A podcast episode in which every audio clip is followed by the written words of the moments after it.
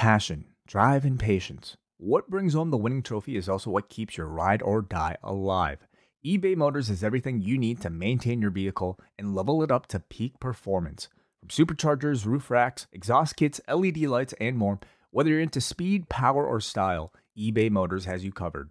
With over 122 million parts for your number one ride or die, you'll always find exactly what you're looking for. And with eBay Guaranteed Fit, your part is guaranteed to fit your ride every time or your money back. Because with eBay Motors, you're burning rubber, not cash. With all the parts you need at the prices you want, it's easy to turn your car into the MVP and bring home that win. Keep your ride or die alive at ebaymotors.com. Eligible items only, exclusions apply. Hello, everybody. It's John Pollock and Wai Ting, and welcome to the continuation of our G1 Climax podcasts. And this is a special free edition. Isn't this fun, Wai? It is, yeah, and it's funny how this worked out because um, Not planned. No, like we when we decided to make this particular review free. Of course, uh, most of uh, all of our G1 reviews typically are part of our Patreon uh, bonus shows, which is uh, postwrestlingcafe.com. But uh, we didn't know that New Japan World was also going to be showing their show for free today as well. They clearly are listening. Yeah. And they thought, you know what? So many people are listening to this podcast that let's let's jump on the post wrestling bandwagon. Let's let's milk something out of these guys. Make the goddamn show free. And Harold Meij, probably a patron, thought, you know what? These guys are onto something. Screw New Japan World. We're making this show free. Because John and Wai have such a voice that this is the show we're going to showcase to the world. I'm sure Harold Meij, Gedo, uh, probably all sat around the table and just said, you know what? I think this is the one. And then one of the wrestlers walked into the room, overhearing this debate, and just said, John Pollock, Wai Ting, fuck him. All right. Wai has been a great sport today because, as many of you know, I am in the midst of moving this weekend, and it is it is a little chaotic in Pollock land. So Wai Ting, who is typically a night person, has been up bright and early this morning to watch this show, uh, so he could do the show with me. So a big thank you, Wai. I very much appreciate Oh, it. Oh, please, yeah, yeah. Uh, I definitely am a night person. So much so that I actually ended up watching this live, this show. So uh, I have a, a medium coffee with me. I, I kind of snuck a bit of sleep in when I can, but I am I'm ready to go. Oh God, did I wake you up with my text message? You didn't wake me Oh. up. No, I was about to wake up anyway. I mean, I, I had to. That means you're asleep. Uh, yeah, yeah, I was. Yeah, I was trying I'm to sorry. catch catch up some sleep before we started to to record again. But uh, I'm I'm good. I'm good right now. I have to comment, John. You're not moving into a cave, are you? No, I'm currently broadcasting from a cave because that is my only option today. So, uh, bear with us, folks. I think it just sounds, uh, just sounds a little mysterious. That's all. Why don't we pretend that you're like in the Korakuen Hall, but it's like emptied out? Yeah, I'm underneath the bleachers. Yeah, sounds good. All right. Uh, today's show was all A block. Uh, their second of three straight shows from Korakuen Hall. And it started off with Michael Elgin and Jay White, both men with records of 2 and 0 thus far in the tournament. Of course, Jay White getting two huge victories over Kazuchika Okada and Hiroshi Tanahashi. Would Michael Elgin have the answer? It started off with chops from Elgin, and they teased a spot on the floor where Elgin placed two chairs together in the front row, and he was going to deliver a vertical suplex to Jay White onto the chairs. Thankfully, this was stopped by Jay White, who then attacked the ribs of Elgin and landing a Saito suplex. They go back into the ring, and Rocky Romero brings up a point that I wonder how upset Michael Elgin is that Jay White lost his U.S. title because now there isn't a champion in the A block for all of these guys to have a backup in case they don't win the tournament, that they could pin the U.S. champion and get a future title shot. But Jay White has robbed them of that opportunity by screwing up in San Francisco. I think that's a great point. I mean, obviously, I, I don't know how much it'll really play into storylines, but I think as a col- color commentator who's trying to treat this as an actual sport, Rocky brings like really great insight for little things like this that I wouldn't normally think about. Yeah, I, I think that Kevin Kelly and Rocky Romero it's a seamless transition from the three man to the two man. Um, given the fact that Don Callis, I don't even know when he'll be back because obviously with Slammiversary and the television tapings, he was not going to be around for the middle of the G1. Maybe he won't be back till that final weekend. Perhaps, yeah. I mean, I, I, I do like Callis. I actually like the three of them together because I think Callis brings a bit more personality into the mix. But Rocky really has been great, and and just the two of them, I, I'm very happy with. Elgin took off his elbow pad, not as much selling the, the right arm as he was in his second match, coming off uh, his first tournament match on opening night, opening night, uh, but hit this heavy striking exchange. Elgin always shows tons of fire, just screaming at the top of his lungs, and the audience always eats it up. Uh, he landed a top rope splash for a near fall. Then they went to the edge of the apron. And what was supposed to happen was Jay White getting him up for a Kiwi crusher, and they totally lost their footing, fell down to the floor. Uh, they could have fallen at a much more uh, dangerous angle. It, they seemed to be okay, and I thought they recovered okay, but this was like a glaring error. Yeah, yeah. Um, I guess, uh, thankfully or not thankfully, uh, Michael Elgin took the brunt of this fall anyway, so I feel like they could have just continued, uh, and they did just continue the match as if you know Elgin took whatever he was supposed to take. Yeah, they just went through, and Elgin came in at the count of 19, which was probably the intended spot anyway, mm-hmm. with him making the, the count out save. Blade Runner gets blocked. Then Elgin blocks a Saito suplex with a knee to the face, half dragon suplex, lariat, and tiger bomb so if you're going to have a, a, big screw up in the middle of the match, you come back with a sequence like that. Uh, and this audience was just, just as into it as before. Mm-hmm. They went for a buckle bomb spot where Marty Asami goes down. I'm not sure how, if you watch this, Marty Asami was no. injured because he never came into contact. Well, okay. It, I think you have to maybe watch a bit um, closely looking for it. But um, I believe Jay White was grabbing Asami on his way to the turnbuckle. And you know, referees. You know, oh, you breathe so the, on. The, the shirt grab was enough to send Marty Asami to the ground. Yeah. I've got to watch closer. You need a zoom in feature for these ref bumps. Uh, Jay White hits a low blow, and Kevin Kelly is covering, stating Marty Asami's face was down. He couldn't have seen that low blow. And he hits the Blade Runner and wins the match at 17 minutes and 45 seconds. Um, I-, I, thought this was a, uh, a medium coffee with a with a milk. I went medium coffee with a cream for me as well. Um, I I I think Elgin though, you know, I think it's He's been great in this tournament. He has looked spectacular. Like physically, uh, he's in the best shape I've I've seen him. He stands out in all these matches with his like incredible chops, his really great offense, and he's just he's just like, in my opinion, if we're just doing like, you know, we're, if we're just grading individual performances, to me he would be up there. Certainly a A block. Um, I appreciate the push that they're giving, you know, a new prospect like Jay White. I think he's great, um, but I just I don't know if the performances in these matches he's been giving has lived up to the push that he's been receiving. So, um, you know, the match was was good. One medium, one cream, or one milk, but I I would say by the end of this week probably forgettable. Yeah, I think that you know, save for maybe the main event, I think that's going to be the case for for everything on this show. I, I thought it was good. You're right, and uh, I've seen worse, but uh, we've definitely seen better. Minoru Suzuki, Yoshihashi, both men 0-2 records. Uh, Suzuki goes after the injured right shoulder of Yoshihashi, which is taped up. He wraps it around the post, grabs a chair, just swings it away, um, and then runs him uh, shoulder first into the barricade.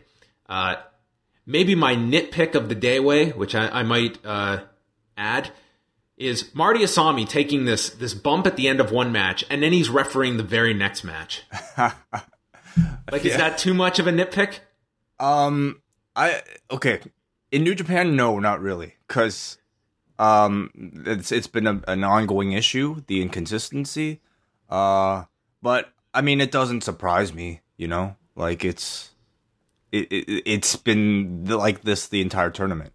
I think it's weird whenever you just see a referee in two consecutive matches. I mean, that never happens in WWE. If it does, it's extremely rare. The way they've been doing it uh, thus far has been, I think, Asami doing the first three matches and then Red Shoes doing the latter uh, two.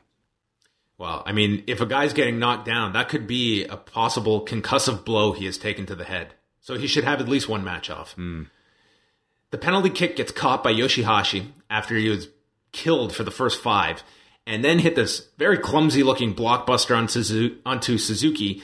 There was a shot that grazed the head of Suzuki, and he's stumbling around like he's lost his balance. And then Suzuki comes back, goes for the gotch, it's countered.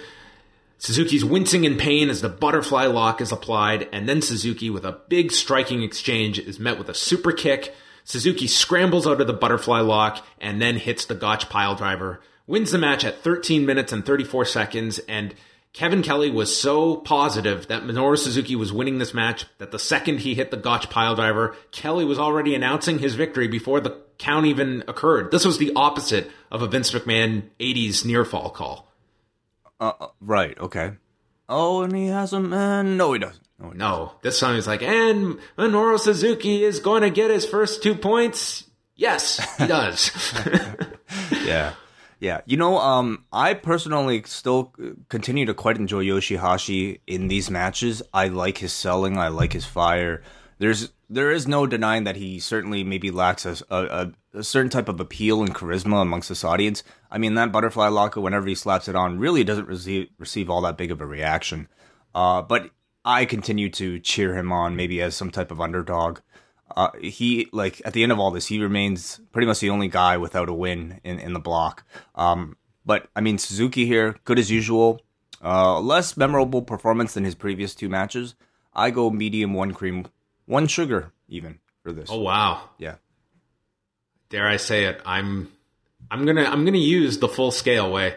I'm going small coffee, one milk, one sugar on this one. yes, yes. You have every We don't right get to. we're not giving out enough small coffees here, and I'm sorry. Yo- Yoshihashi, I thought showed some uh, some moments in this match. Maybe maybe the best of his three thus far, but I'm I feel we're gonna get one good performance out of Yoshihashi, like one match where we're like, that was really good stuff. Man, I think he's been good. So maybe maybe it's just it just comes down to how much you like the guy for a match like this. Uh, I think it's also comparing against the field. I think you have maybe a better way of just kind of watching a match on its own and being able to look at a guy's strength. I'm just looking at, I'm comparing match to match as well, and where everyone is kind of, uh, I see like there is a there's an internal competition here on these shows where everyone is trying to stand out. Yoshihashi, I can't say I was thinking about him at the end of this show. Yeah, interesting, interesting. Okay, I like it. I like difference of opinion. Then we had one of the scariest moments of the tournament. Kevin Kelly announces the finish, and then Rocky Romero announces he has to leave. And for a minute, Django is left with Kevin Kelly. And I thought I was going to switch over to Japanese commentary because there was no way I was listening to Django calling a match with Kevin Kelly. but thankfully, this looked like a legit bathroom break Romero took because he was back in time for the next match. Uh, and and I think announcers are probably allowed for that. Yeah. Uh, I think that should absolutely be allowed. I don't know how Kevin Kelly does it. Maybe no coffees. Maybe no water at all. You've always heard Jim Ross's uh, pre- preparation for long shows. What's that? What's his preparation? He's like, always wear dark pants. He's like, wear wear your darks. I was like, so you just go like WrestleMania. It's full steam. Like, what are you gonna do? You're calling an entire WrestleMania event. Well, I mean, there are video packages for WrestleMania. Could you imagine Jim Ross in the middle of the Sky Dome, and we've got a three minute Hogan Rock package, and he's gonna run to the back for the bathroom in three minutes? That I'm sure that happens all the time. That's not an enjoyable piss. Yeah. Well, I mean, uh, now that they do like, or, or for the past several years when they've done the brand split with two announced teams, I mean, I'm sure they're much more thankful for that reason. That was always a story. Like Booker T during a pay per view once, just he just got up and went to the back. Like he had to go. I've seen Mike Goldberg do that at a UFC show. I just saw him run to the back and then run back to cage side. I think we should stop entire pay per views uh, whenever the announcer needs to go to the bathroom. Yeah, no more complaints about intermissions on on live events. Yeah. The announcers need a break, and they never get thought of here. So Hey, not not just the announcers, but the cameramen. You know, all the people that actually have to do work consistently throughout the entire show. Yeah. totally, totally. I think that Rocky Romero is going to start a movement here. Uh, uh, right. Yes. A lineup, if you will. Evil took on Togi Makabe. Evil coming into this with two points, Makabe with four. Neck, uh, the neck of Togi Makabe was uh, snapped in half with the chair shot. I'm just trying to get all all of. We need a list. What's allowed? What's not allowed? Oh, you mean like that? That yeah, the thing where evil uh, wraps the the chair around a dude's head and swings a baseball bat. Well, I mean, Asami was clearly watching this whole thing. He allowed it, no problem. I I mean, I can understand maybe this one because technically, evil doesn't necessarily make contact with the opponent's head. He is hitting a chair that just happens to be wrapped around the opponent's head. So it's the opponent's fault, really, for getting his, his head, head wrapped around a chair. So if you and I got into a horrible argument and you shot me, yeah, would the policeman ex- would you try that that excuse? I didn't actually touch him with anything. The bullet killed him. No, no. Well, uh, that's a proje- I mean that's a projectile that I'm sending directly from my weapon. So I don't think that would well, work. Th- this chair didn't just magically fly in the air out of Evil's hands and Wait make contact. So now, if if I shot at uh like a catapult lever, and the catapult ended up directly aiming at you, uh, and my bullet ended up triggering the catapult, and you got hit by it, maybe I'd have an argument. So there needs to be like two degrees of separation points be- between uh, target and weapon. I'm sure that's what Evil was going for. Yeah. So maybe Budokan Hall, Evil's gonna have a catapult and a machine gun. Mm. They go up into the bleachers. Uh, Makabe's uh, neck healed, and he blocked a lariat, hit his own onto the floor. Audience was very hot for Makabe uh, throughout this. Mm-hmm. Uh, Evil used his uh, his banshee muzzle that he introduced last year, but doesn't always uh, typically get over, and wasn't the case here. Makabe got out of it fairly quickly. Evil reapplied it while he was bending the left arm and shoulder of Makabe, who got out and hit these big overhand chops to the neck and trapezius muscle. And then there's a double lariat spot.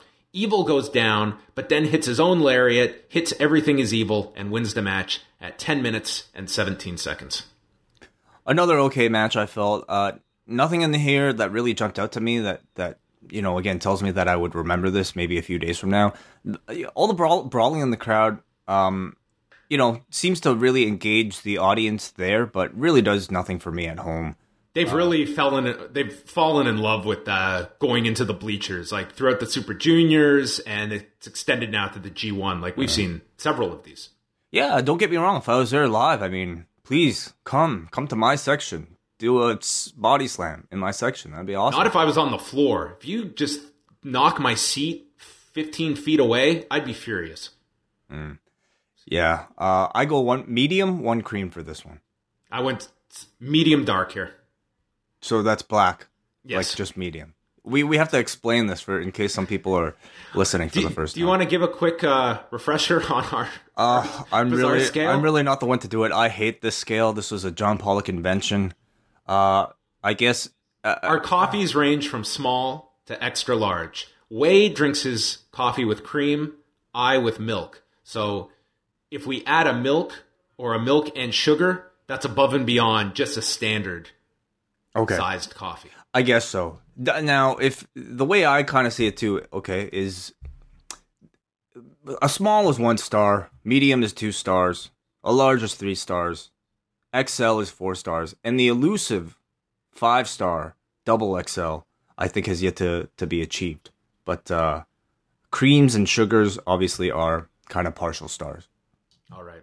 So everyone's going to be just super confused when WH should start talking about sandwiches on Saturday. Yeah, I think so. This will be our turnoff. Uh, then we had Hiroshi Tanahashi taking on Bad Luck Fale, both men with two points. I have meant to bring this up, and this isn't some new theme song. He's had it forever.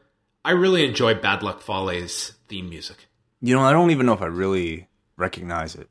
How does it? Sounds like this these weird chants that are going on, like this tribe. Is he saying? just- Is he chanting "fuck 'em"?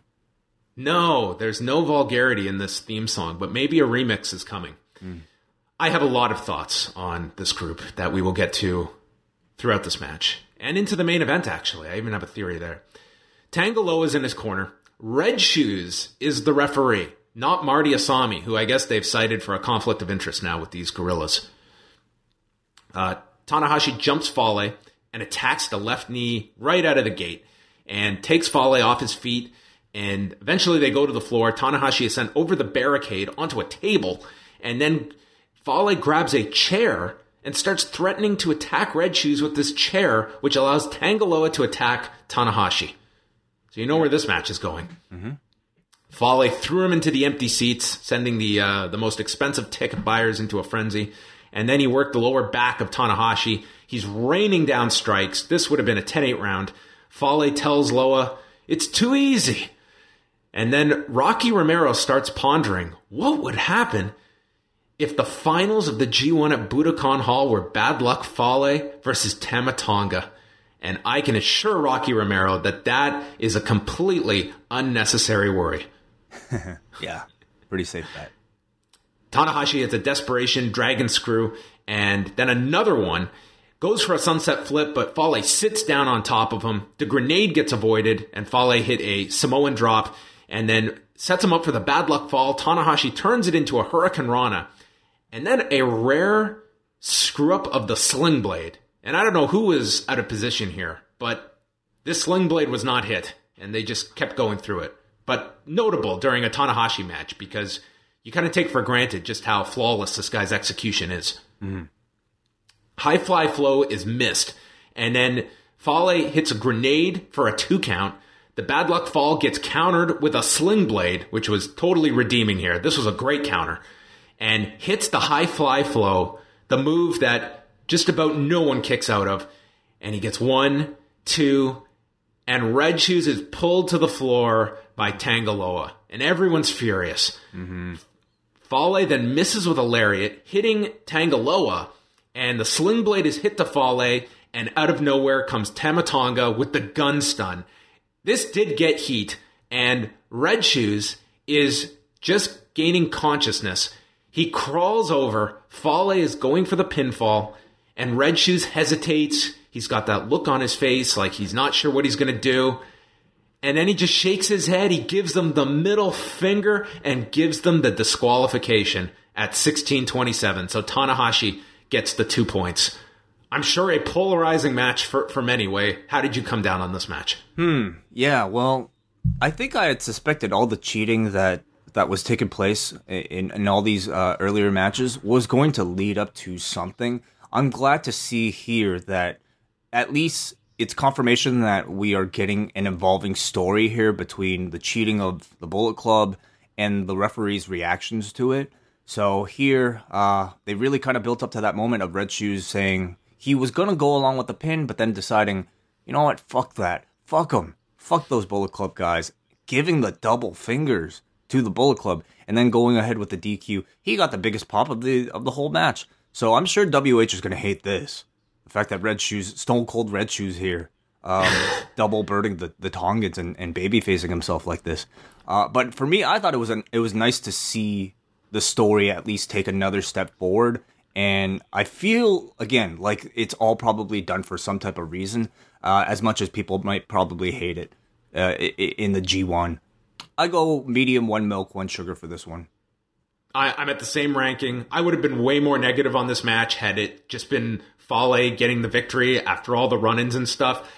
I don't feel like Fale and Tonga and Loa are necessarily getting across as these hated villains. I think it's more people just annoyed that these matches are just so overbooked, which mm-hmm. I think they're desperately uh, getting to the edge on for fans you know, kind of acceptance of these kinds of finishes because they're just they're so overdone in this tournament, and it's not just these guys; it's also the Jay White match with Okada uh, or Tanahashi, rather. I guess both you could say tonight, uh, the one tonight.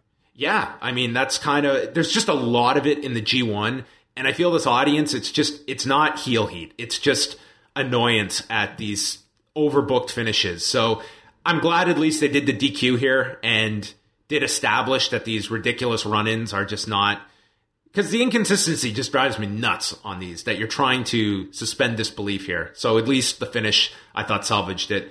They attacked Tanahashi afterwards, and Fale went to the announcers and just said, "Fuck him." Mm-hmm. Yeah, I wonder what the end game is with with this storyline. You know, like a are we going to see more involvement from Red Shoes? I mean, I think we can guarantee that we will, but uh, to what extent? I don't know how much more you can go beyond this, which is your question of should Red Shoes really be the big talking point coming out of a match like that? Mm-hmm. Yeah. Main event time: Kazuchika Okada against Hangman Page. Okada no wins since his loss to Kenny Omega at Dominion. Hangman Page comes in with two points, and Okada has even more balloons this time around. He's got these long yellow balloons. He's got regular balloons. These, yeah, the, the long yellow ones. Like, if there's any doubt as to whether or not this guy was intentionally trying to look goofy, I think that's that was total confirmation right there. Page sent him to the floor and set up for a suicide dive, but twists in midair and just like plops down on top of Okada's legs. This was like the most uncomfortable landing of a dive I've seen in quite some time. I, I was I didn't know if Okada was already on the ground or, or what. Like it looked odd that he was even going for any anything there. Yeah, we always talk about when a guy's coming off the top rope and he goes face first into a guy's boot that he gets up, and you question, it, with the angle he was coming off the top, what was he going to do if that foot didn't come up? And this was one of those where it was like, well, we got to see what happened here if a guy was down and how he lands this dive. And Page is calling him a piece of shit, and he's upset because he's not getting the best version of Okada. He's getting this distracted, strange version of Okada.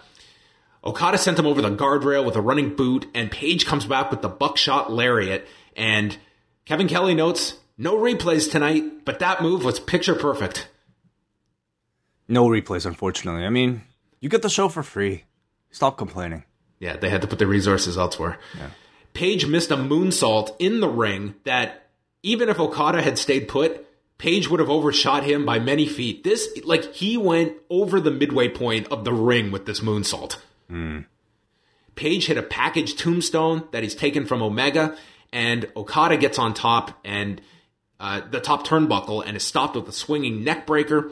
Page then hits a moonsault to the floor, and the audience was really getting into Page. It was pretty notable here. He hits a buckshot lariat for a near fall that featured a great call by Kevin Kelly for the near fall. Okada then reversed, hit a tombstone. Both men are down. Page ducks a Rainmaker. Third buckshot lariat gets ducked, and he counters the Rainmaker into a power bomb and lands a rolling elbow. Really big response from the audience here. The rites of passage gets countered, and you have this close up of Okada, like he just got serious near the end, and he hits the Rainmaker without any call for the Rainmaker. That is a staple. And he wins the match 17 minutes, 32 seconds. Uh, so Okada gets his first two points. I thought hands down the best match on today's show, mm-hmm. and one of Page's best. This might have been Page's best match I've seen him in. I thought he was great. I'm trying to think if I've seen a better match. I feel like I have, and it wasn't not all that all that long ago. Um, I'm trying to think. Uh, anyway, I he's had the match. You know, he had the match with Jay White at, in Long yeah. Long Beach. He's had. Okay. You know, he's had some some very good matches. Yeah. Um, this one though, to me, it was more so him hanging as a main event. Like he felt like a main event performer here. Certainly, yeah. I mean, to me, he took center stage in this match, and it felt like at times Okada was just a body there for him. So, uh, I, I mean, I feel like the audience reaction that that kind of changed midway to you know uh, chanting for Adam Page more so even than Okada. I felt at times was a reaction to this feeling I had that here you have Okada that you know already has the crowd's favor, but to me it looks like in these matches he's not trying his best even if I'm just talking about the character, the characters there's there's something there's something wrong with him. He's not himself. Meanwhile, you have Adam Page who's just hungry and he's just like putting in his complete effort in order to try to have the best performance of his life on the biggest stage against uh, Kazuchika Okada in the main event. So I thought he won the crowd over for how hard he worked in, in this. Uh, he won me over certainly, um, and the only maybe qualm I might have had was the fact that I almost felt it was too easy for Okada to get the win after all that effort from Page. I mean, granted, it was the Rainmaker, but I mean, man, it made it look a little too easy. Like a guy who wasn't trying at all got beaten up this entire time, and then one make Rainmaker maker and he wins. Nonetheless, uh, Page continues to really make the most of this opportunity. He's impressing me a lot. Um, and Okada is continuing to, to tell that story, but I, I think I'm ready to see the old uh, Okada start to come back. Uh, I go one, one cream large for this one. Damn, I had the same. I had a large with one milk. I thought like five minutes into this match that Granted, they probably have so many months laid out and they have plans for all of these guys, but I'm just looking at how much more effective would the angle in San Francisco had been of Hangman Page turning on his best friend Cody, and he's the one leading Fale and Tonga and Tangaloa. Because I watched this match, Page is a guy that can lead a group. The Tongans do not have a leader in that group, and I think it's unquestionable at this point of Page. Uh, you can't even compare what Tama Tonga has done in this G1 versus Hangman Page. To me, he has been the real standout, and he's kind of this background player in the Bullet Club that is now emerging as a featured player. The problem is, though, if they did that, I think you would have seen a DQ finish for something like this match. You know? Well, I, I, I, I hate the booking of that. I don't think it's really helping them at all. So I disagree with that booking style to begin with. But to me, it's Hangman Page seems to me as the the the real breakout so far. Definitely, yeah. I mean, I more so than Jay White for me in terms of in ring at least. Yeah, like I, I think Jay White's performing pretty well. Um, but Hangman Page, I thought was tremendous here. Uh, mm-hmm. so that was my favorite match on the card. Although I'm going to say none of these five matches to me uh, cracked my top five or, um, you know, this was maybe from start to finish, maybe the weakest of the G1 shows so far. I agree. I'm, I'm with you there. All right. Well, that was it. Um, do you have an updated list, Wai? We were yeah. going to give people our our top five matches after five days of G1 shows. Uh, so why don't you go first? Sure. Okay, my top five from starting from number five. Uh, I still have Toru Yano versus Tomohiro Ishii from the first, second night, second night in my uh, top five. I just really enjoyed that match, and I wanted it in the top five because it offered some different flavor. I think Toru Yano has one of the more interesting stories and one one of the more interesting match types and styles period in this entire tournament. The two matches he's had, one with against Ishii, the other against Zack Sabre Jr., have both not necessarily been technical marvels, but they've been incredibly engaging and they've been fun to watch and memorable. So I wanted at least one of his matches in here. Uh, at number four, bumping out whatever I had here. Uh, I think I bumped out Evil versus uh, sorry Elgin versus Page which was really good too. But bumping that out is last night's uh, Kenny Omega versus uh, Hiroki Goto match. I thought that match was very good. Most people for, I've I've seen um, have rated the uh, what is it uh, the Naito Ishii match from last night higher. I personally connected with the Omega match a bit more. I thought it had some spec- spectacular high spots courtesy of Kenny. Uh, I thought great flow back and forth between the two. Meltzer actually, it's worth noting, he rated both last both of last night's main and semi-main events five stars. Oh, really? So, yeah, he did. Wow. Yeah, he, he's, he's been handing those stars out like over the past week. This those two matches and the uh, NXT uh, tag team match, he gave I, five stars. Uh, that tag match, we're not going to go into NXT, but that tag match is phenomenal stuff from last week. I, have yet to see it. I've been kind of busy, but uh, a lot of great wrestling so far. Uh, and my top three have, haven't changed. Uh, at number three, I have Hiroshi Tanahashi versus uh, Minoru Suzuki. Uh, just a, again a, an excellent match. I believe that was from night one. Yes. And then uh, Kota Ibushi versus Zack Sabre Jr. and Tetsuya Naito versus Kenny Omega at number one. Those two are both from the first night of the B block, so night two. All right, so I have a few, a little bit different. Number five for me is Kenny Omega and Hiroki Goto from day four. Number four is Hiroshi Tanahashi and Minoru Suzuki from the opening night. Uh, number three, I placed the Tetsuya Naito Tomohiro Ishii match from day mm-hmm. four as my third match. Um, just below Kota Ibushi and Zack Sabre Jr., which I kept at number two, and still on top for me is Kenny Omega and Tetsuya Naito. So for my top five, uh, four of the five are B block matches, which yeah. if you're uh, just gonna pick and choose. Day two and day four are two of the best cards this year, so I would highly recommend those days if you're just uh, catching up. Um, yeah, there's been some tremendous matches uh, thus far. Um, Yeah. as evidenced by other people in their ratings as well. Before we go, I wanted to get a c- quick update from uh, our man Chris Engler, who's been manning our G1 Climax 2018 contest over at postwrestling.com slash G1. He's been uh, posting updates like every day almost, like almost right away after these shows have concluded. So It's incredible. uh, thank you so much again, Chris, for, for just offering all of your free time to this. Uh, we all thank you. Uh, just to update everybody on the on the points themselves from the participants. In A block, we have in first place, all by himself, Jay White with six points. The man is undefeated so far. And then there's a tie between four people for second place with four points, and that's Evil, Hiroshi Tanahashi, Michael Elgin, and Togi Makabe. And then a tie for third, uh, another four way tie. We have Bad Luck Fale, Adam Page, uh, Kazuchika Okada, Minoru Suzuki, all with two points. And the lonely, lonely bottom, Yoshihashi, fourth place, zero points. Over on B block, uh, Kenny Omega and Kota Ibu- Ibushi are leading that with uh, four points each. Those two are undefeated. Uh, in second place, pretty much uh, most of the pack is tied with two points, and that's Goto, Sanada, Tamatonga, Tetsuya Naito, uh, Tomohiro Ishii, and Zack Sabre Jr. And then at last place, we have a tie between Juice Robinson and Toru Yano, who are both winless thus far. And as for oh, this is a this is the big update. There's uh, Chris Engler specifically messaged us saying there was a big swing amongst our our participants in our contest. Yes. Who says yesterday yesterday there was a three way tie for first place with 16 points, but as of today, 28 people are now tied for first place with 19 points. And I can't even go through all these names because there's so many of them, but uh, congratulations to taking the lead to one of you 28. And that includes Brent, Calvin Berry, David Piggott, Dominic Cotone, Guac, H- Haddo Dove, Hugh Saunders, um, Matt Girardi, Matthew Smith, Shane Richardson, Zachariah Edmondson. That doesn't sound like a real name at all. Neither does Guac.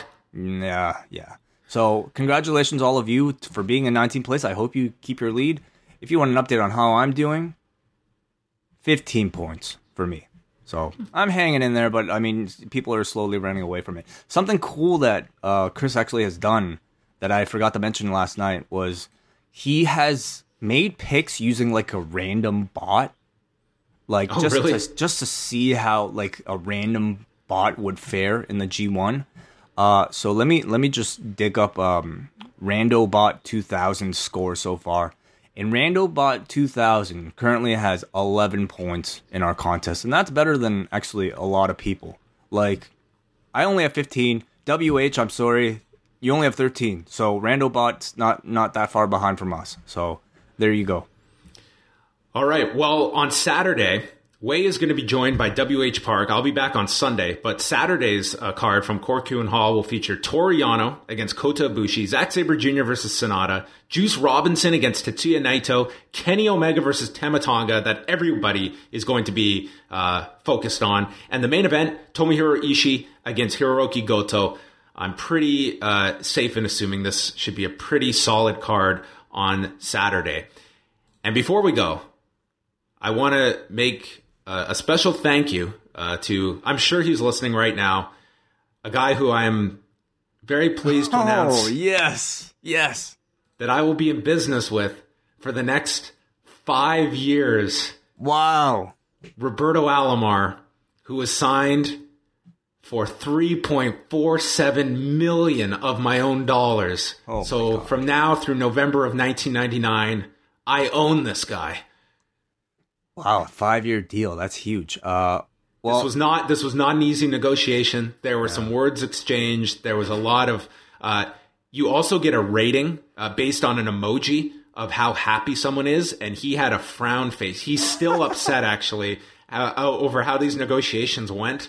Um, I don't want to say he's kind of dogging it this season, but we're two months into the '94 season, and let's just say not exactly earning his money yet. So Roberto Alomar, it's it's May of 1994, and all eyes are on you. Oh, that's too bad. I mean, business tends to sour relationships, unfortunately. Uh, hopefully, he can swing things around. As a fan, I'm very glad to see him stay uh, in Toronto for '94. Uh, how's your team doing in general? So we're having a better year so far. As I said, we're into May. We had a really good start in April. We were only two games out of first. May was a very bad month for us. We are now 12 and a half games out of first, but that's still third. So there is no wild card at this time yet in Major League Baseball's history. So I am looking from behind at the Yankees and Orioles. However, I didn't go crazy in the offseason and just spend all my extra money because my farm system is pretty great. I have brought up uh, a young guy by the name of Carlos Delgado. Mm-hmm. I have also discovered uh, Shawn Green. Yeah. And my bench is pretty strong right now. We're getting better pitching. Uh, Paul Molitor is on the last year of his deal, and he's had all of one game that I've started him in, so he is probably gone. I hope he's not listening to this. Um, we're seeing improvements, but this this is a five year plan. Well, uh, I'm curious to know what the audience thinks of your move. I'm sure some would be in disagreement with you spending that money on Roberto Alomar, but uh, I'm, you know, it, it, this continues to be a very intriguing season. Uh, well, for you, look, baseball mogul. Like any successful owner Wai, I spent all of this money while also increasing the price of my tickets. So the fans are paying for this. No, well, thank you. You're just a shrewd businessman. Uh, you, you got to, Wai. You got to. It's you know how much tickets cost to a Jays game in '94 for me. How much? They went up from four dollars and thirty cents to four dollars and fifty cents. So you better be contacting your your bank to get those season tickets. Yeah, I need a loan. All right. Those. Well, I'm going to finish this 94 season at some point, and everyone will get the update. But welcome into the fold, Roberto Alomar. Start earning that money. Mm-hmm. Well, that will wrap it up. But wait, for those that maybe are sampling this for the first time, how can they follow along for the remaining uh, G1 shows? Yes, please join us at the Post Wrestling Cafe, which is our Patreon page. Uh, any support uh, starting from $6 and above grants you access to all of our bonus audio, not just including our G1 bonus shows, which continue throughout the week, but also uh, up now on the feed today is our latest edition of Rewind Away, covering uh, WCW Nitro episode 100. This was a choice from one of our executive producers who chose this show because of this monumental closing segment between Lex Luger and Hollywood Hulk Hogan, uh, one of the Nitro's uh, most famous uh, moments.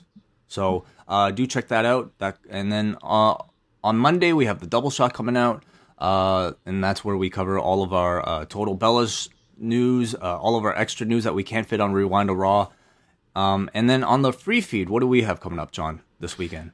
We've got a number of shows this weekend. Saturday morning, Chris Charlton's latest uh, Eggshells uh, podcast companion will be up. He's going to be joined by his brother chatting about the 1993 Tokyo Dome cards. His book is now out on the history of wrestling at the Tokyo Dome. And then Sunday night on the free feed, Nate Milton returns. He's going to be reviewing Slammiversary with myself and Wai Ting is going live to cover the event in Toronto. So he will join us after the card as well for a live perspective. So uh, lots of content both at postwrestling.com and postwrestlingcafe.com coming up this weekend uh, because we have G1 Saturday, Sunday, and Monday before a break. Uh, yeah, it's a lot of wrestling. yep. And that is going to wrap it up for us. So thanks to everyone for tuning in, and we will speak with you later this weekend.